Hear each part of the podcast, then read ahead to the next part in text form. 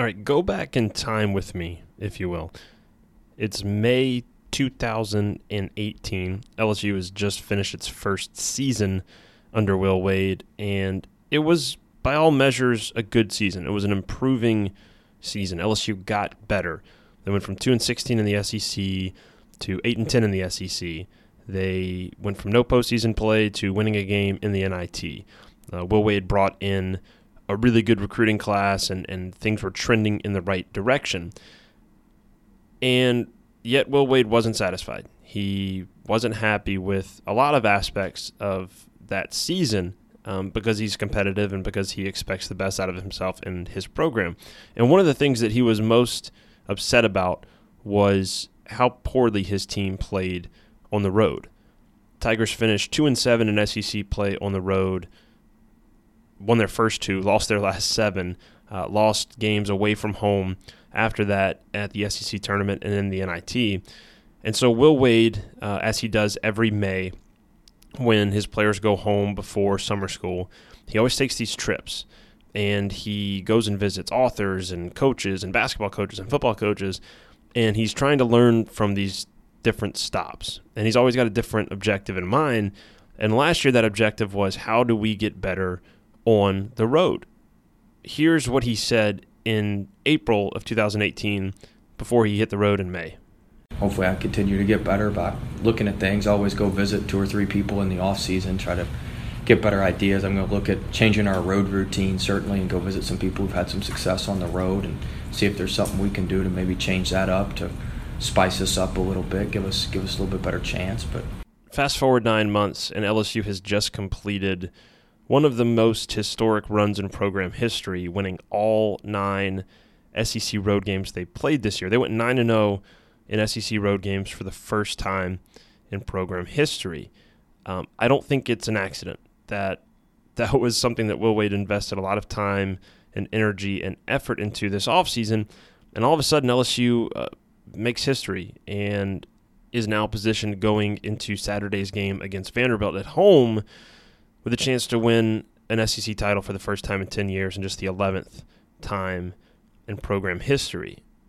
We're going to talk about that Vanderbilt game in a second, um, but I wanted to take the beginning of this episode just to point out that history was made and that LSU's accomplishments on the road this year should not be overlooked. I do have a story up at LSUsports.net. You can read the full story there. Um, I will play a couple of audio clips, though, just to give you some insight into how LSU changed its road routine this season. Uh, before LSU went to the Advocare Invitational over Thanksgiving earlier this year, and I know that didn't pan out the way that LSU wanted to. They lost two games there. But Will Wade did talk a little bit about how LSU had changed its road routine this year, um, and it gives you some insight into some of the things they did moving on and, and finding more success later in the season. Yeah, we're going to keep them off their feet a little bit more on the road. Hopefully, we'll stay a little bit fresher. Um, change some of the our timing on some things, um, and so maybe a little bit less basketball on the floor, a little bit more mental stuff. Um, trying to lock them in a little bit more mentally. So that's one aspect. LSU changed its road routine. I actually pointed that out. I think in the last episode where Will Wade kind of ran through what their road routine looks like, the film work they do, the paper scout that they do, the more film work they do, the walkthroughs, all that stuff. Um, I won't get too into detail. You can read about that at lsusports.net. But it wasn't just the routine that changed, of course. This is simply put a more talented, more dangerous team than LSU had last year. They're deeper. Um, they, they have guys that are more threatening in road atmospheres. Guys like Tremont Waters who can drive the length of the court like he did in, in Florida and, and finish at the rim. Guys like Emmett Williams who can come off the bench and give you a double double and dominate the glass. They just have those guys this year, and that's just as important, if not more important, than the approach that you take on the road. Games we lost on the road last year, the other teams were just a lot better than us. I mean, you know, one way to be a good road team is to have good players and have a good team and uh, and so I mean that's that's just I mean as simplistic as that is that's that's part of it. The other part of it, in addition to the talent, is the mental makeup of a team. And I've been around a lot of basketball teams. I've been a part of a lot of basketball teams. The hardest part about winning on the road in college basketball and high school basketball, it doesn't matter what level, is the mental approach. It's the psychological approach. It's having the right mindset to go into a hostile atmosphere where your backs are against the wall and to be able to overcome the adversity that's naturally going to come. At home, the crowd can help you rally. The crowd can get behind you. It can change your psychological approach to a game at any given moment. On the road, you have to be able to generate that yourself. You have to be able to withstand the pressure of the crowd and then generate your own positivity, your own positive thinking, your own momentum, your own swagger and confidence. And this team, as much as any team I've ever been around, has the ability to do that. Now, I don't know why. It, it may just be the DNA of some of these guys. It may be Javonte Smart and Emmett Williams having the swagger that they do, or Tremont Waters being so confident and poised in himself, or you know, Skylar Mays being as cool and calm and, and collected as any player I've ever been around. Um, that that may all be a part of it. It may be the fact that look, this team has seen adversity. They they lost a teammate before the season, so going into a, a hostile road atmosphere kind of pales in comparison to the actual tragedy that they've had to deal with throughout the season. I don't know. It's it's probably a combination of all of those factors, but whatever the case may be, this team has a different mentality about them that has served them away from home.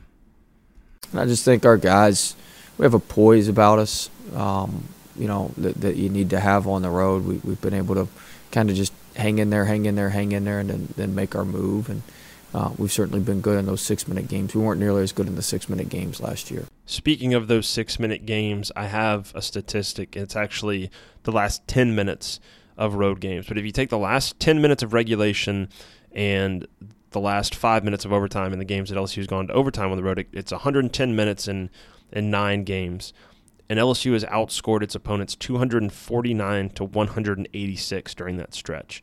That's a plus 63 margin.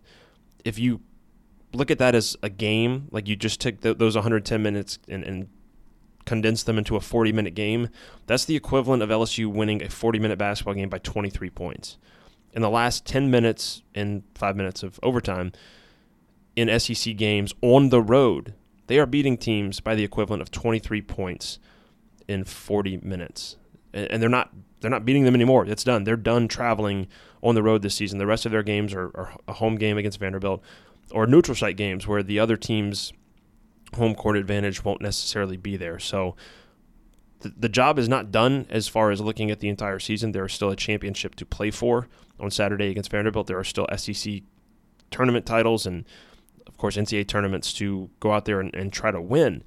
But this is an accomplishment that we will look back on, I think, for a long time. And uh, I think it's important to appreciate in the moment just how good this team was on the road this year. Our guys enjoy, um, you know, kind of enjoy that us against the world when it's when it's just 30 of us versus 10, 12,000 of the other folks. I think our guys, our guys enjoy that.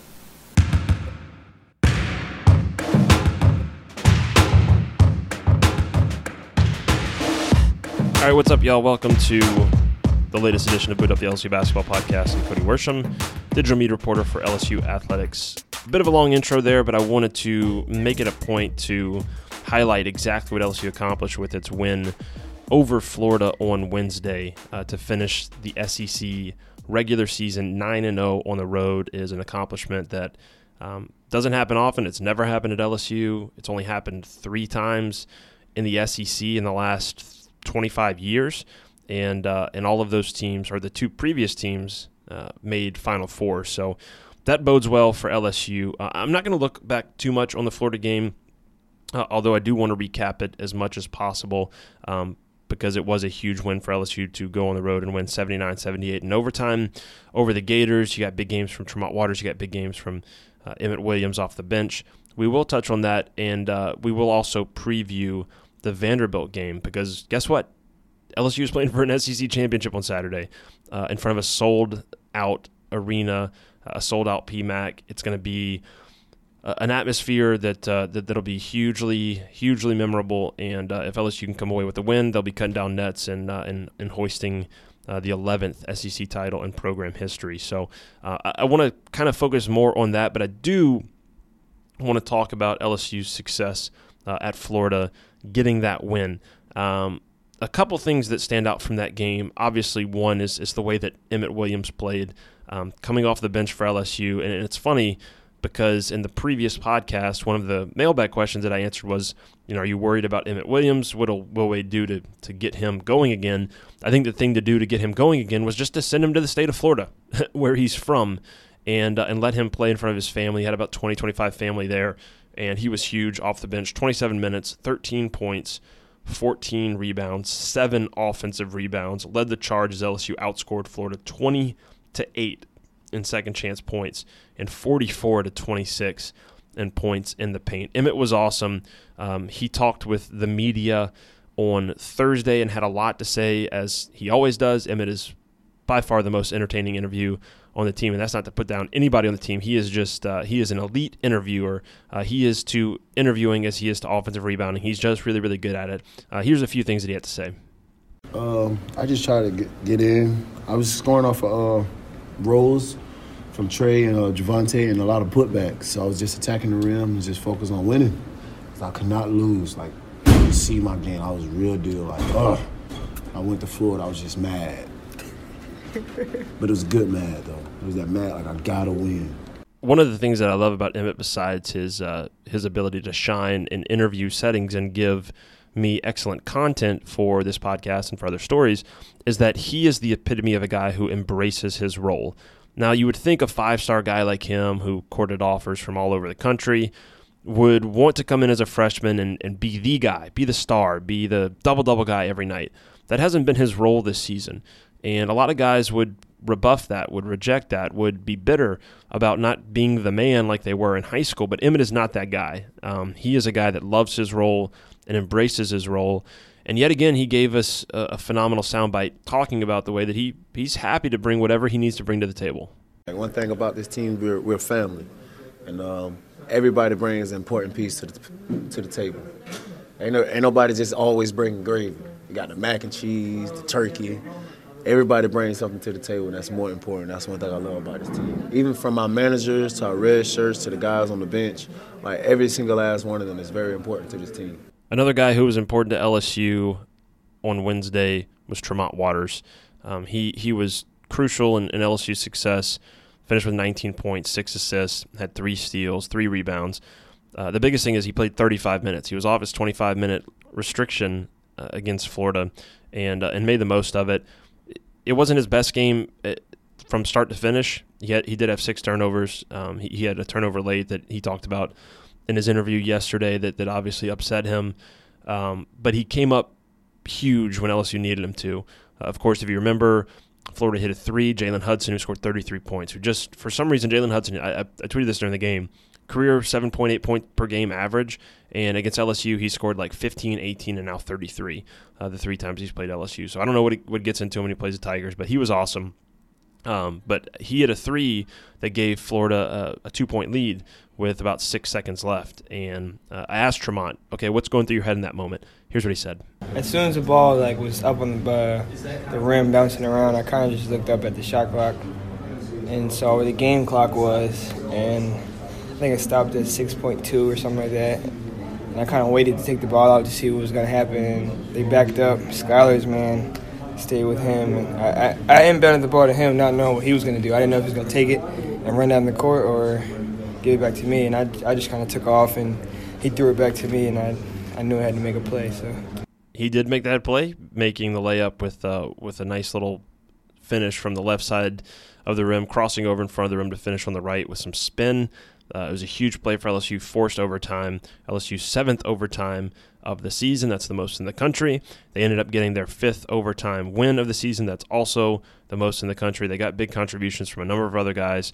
Uh, Javonte Smart hit a big three in overtime. He finished with 15 points. He's been phenomenal uh, over the last three or four games. Uh, SEC Freshman of the Week last week, keeps scoring in double figures. Three of seven from three was very, very uh, important as LSU uh, had to, to take some perimeter shots in that game. I know that in the second half they, they were kind of settling for some perimeter shots during the stretch where they fell behind, uh, but then falling behind 62 54, they, they run off a 10 0 lead, or a 10 0 run to take a lead and uh, and get, that got them back in the game and helped them force overtime. So, kind of the story of the season for this team on the road. Uh, not a perfect performance, but they they grounded out. They got big contributions from a number of guys, and and now they head into Saturday's game against Vanderbilt with a chance to play for an SEC championship, and those don't come around often. So, in that vein, I do want to talk about that game. Um, Will Wade had a really interesting analogy um, when talking about that game yesterday. Uh, he showed his team a tweet or a story um, from, I think Darren Rovell is the one that tweeted it out, but the story is, is based on this Harvard runner who was running at uh, maybe the 3K championships, uh, the, the 3K Ivy League championships this past week. And on the first or second lap of, you know, an eight or 10 lap race, his shoe fell off and he just kept running. And the pictures, first of all, he won, which is incredible to win on one shoe, but the pictures afterward of his feet are gruesome. I, I don't advise anyone who has a weak stomach to go find them, but if you can bear it, go look at him. It gives you a picture of what this guy went through to win this race. And Will Wade showed this picture to his team and basically said, hey, there are guys out here that'll do this to win, to win a championship. And you are now in championship mode. Every game from here on out is a one game playoff. You win against Vanderbilt, you win the SEC. Then you get into the winner go home situation in the SEC tournament and March Madness where you either win or you're done. And so this is what it takes to win. This is the kind of effort and determination that it takes to win. Um, I, I think the other phrase that he said was, they don't put rings on smooth fingers. Like you have to grind, you have to work, you got to get your hands calloused and, and beat up to win a championship. And so I don't care if if Vanderbilt is you know 0 17 in the SEC or 17 and 0, you're gonna have to work for this. And uh, I wish I had audio of that. It was it was at the casino. The, the audio that I had was no good. Um, but I did ask Skylar Mays about that, and uh, I asked him, you know, Will told us the story uh, about this this Harvard runner. What was y'all's reaction to that? Oh, Coach Wade told you all about yeah. that. Oh, it was cool. It was cool, man. We hope we hope we don't run into a guy like that. Uh, but like like you said, we hope we don't run into a guy like that. We want to be that type of guys, and if we can get uh, 14 of those types of guys, and we'll we'll be cutting more nets down. The other thing that I asked Skylar about because I was around his freshman season covering the team, and it was it, funny is not the right word, but it was bizarre that season to show up press conference after press conference as LSU's losing game after game. They lost 15 games in a row, 14 in the conference. And these guys would just keep showing up, Skylar and Antonio Blakeney and Duop and they just keep showing up. And, you know, as reporters, we'd have to think of different angles and different storylines. And, um, you know, it, it got difficult to cover that team. And I can't even imagine what it would have been like to be on that team and have to come to these media sessions over and over again. But there Skylar was every week with a smile on his face, with a positive attitude, saying, We're going to get this turned around. It's going to be okay. And so, in that memory, in light of that, I just asked Skylar, I said, Hey, you know, if at the end of that season I would have sat down and asked you or told you, if I'd have told you that you guys were going to be competing for an SEC championship two years from today, what would you have said? I remember the, the your freshman year, we just come in here press conference after press conference yeah. and kind of ask you the same questions over and over again. yeah, trying to think of different angles Something to take. yeah. But if somebody would have come, up, if somebody, I feel good stories. Yeah. If somebody would have come up to you after the last game of that season and said, "Hey, in two years from this day, you're gonna be playing for a conference championship," what would you have said to him? I probably would have laughed, but uh, I think uh, freshman year I, I, did a great job of being optimistic, regardless of what was happening. Uh, Me too. and uh, and uh, you know, I, I think I would have had that view that uh, anything can happen. it probably wouldn't have been likely that I would have looked at it that way, but man, I'm just happy to be here. I'll wrap things up with a quick look at Vanderbilt, their personnel uh, some of the guys to keep an eye on. Uh, yes, they are 9 and 21 overall. Yes, they are 0 and 17 in the SEC. But I know I say this every game. There are some dangerous guys out there for, for the Commodores. One is Simi Shittu. He is uh, a future NBA pro. He, he was part of the recruiting class that had such high expectations for Vanderbilt this year, along with Darius Garland. Darius Garland getting hurt to start the season kind of was the was the tipping point for for them for Vanderbilt. Um, had he been playing this year, they'd be a lot better than, than their record is right now. Um, but but Simi can play. Um, he, he, he can cause a lot of problems. He's their their second leading scorer, their leading rebounder. He draws a lot of fouls. Uh, he, he's going to grab a ton of rebounds. He's long. He's 6'10", 240. Uh, he's averaging 11 points a game, seven rebounds a game, uh, half a block a game. uh, he, he's he's a future pro, and, and he's going to give LSU some issues inside. On the perimeter, Saben Lee is a guy that if you watch LSU play Vanderbilt last year, you will remember him. Uh, he's a sophomore. He's big, physical, strong. Gave the Tigers a ton of issues last year. He's their leading scorer uh, with with Garland out, 12.4 points a game, four assists, three and a half rebounds. Seems to play his one of those guys, kind of like Jalen Hudson, that plays his best every time he plays LSU, and uh, and that's that's something to keep an eye on. Uh, Aaron Nesmith is is kind of their shooter, uh, their, their their shooter scorer type. Um, he's averaging 11 points a game, shooting uh, about 35% from three and, and 82 from the line. He can get hot in a hurry. And then Joe Toye is another name that LSU fans will remember. A guy that's played quite a few games against the Tigers.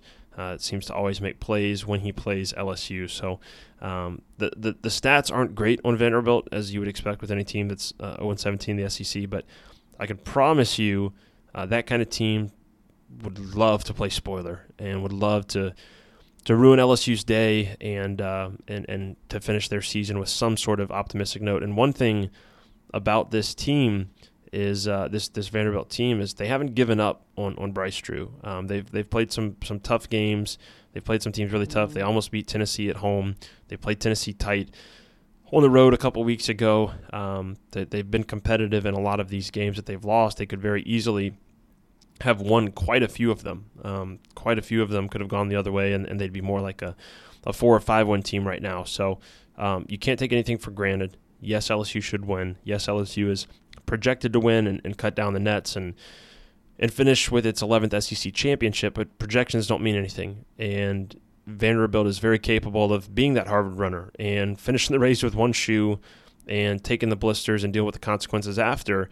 Um, LSU's got to make sure that they show up that they match that. Um, as far as what the Tigers do, you know, whether Tremont Waters starts, I imagine he'll he'll get a look at, at, going back in the starting lineup. But Will Wade is also one of the, one of those guys that doesn't really like to change something that's working. So whether he's coming off the bench, whether he's starting, uh, he's going to play a ton. He played a ton last game, and LSU's going to need everyone. They're, they're going to need everyone just like they did at Florida. Whether it's Emmett Williams getting a double double or Naz Reid putting up a huge game, or Skylar Mays getting hot, or Javonte Smart keeping up his hot streak. It's going to take everybody and, uh, and and like Will Wade said on Thursday, it's do or die from here. Every game is win or go home. This is win and you win an SEC championship, lose and you don't.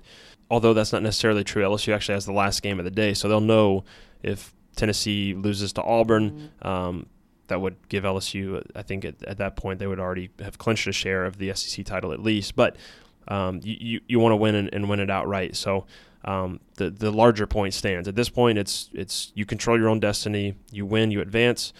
You lose, you, you go home, and you go home empty-handed. So, um, what we'll also see is LSU kind of closes things out down the stretch here. If they win out, they got a chance for a one seed. Um, we talked about that on the last episode, so that's another thing to play for. In addition to an SEC title, if you win out and you're the SEC regular season champion and you're the SEC conference tournament champion, which LSU would be in a very good position to do, um, should they finish as the one seed and, and not have to face um, Tennessee or Kentucky until the, the final round, um, they'd be in a good position to win that tournament. Um, you went out and, and you're sitting at around 30 wins with two titles under your belt, you got a chance to be a one seed. Um, none of that's going to be a given. I was actually looking at the potential SEC tournament bracket, and you know you're looking at LSU maybe playing like an Alabama in that first game, which I mean you could even play Florida again which we've seen how much trouble Florida's given LSU this year. None of it's going to be a given. It's all going to have to be earned. Every inch of the race is going to have to be run, whether you got one foot on, uh, one shoe on, or two shoes on. Um, but that's what you sign up for, and the potential is there to win a championship. And those things don't happen very often, and they're special, and you should enjoy them while they're here. And if you're a player, you should seize it while it's here. So. Uh, I will be back next week with another episode, hopefully recapping uh, LSU's 11th SEC championship and previewing their trip to Nashville for the SEC tournament. So uh, until then, thanks for listening. Give us uh, go ahead and give us a, a, subscription, a review, a rating, all that stuff if you haven't yet. And uh, until then, we'll talk next time.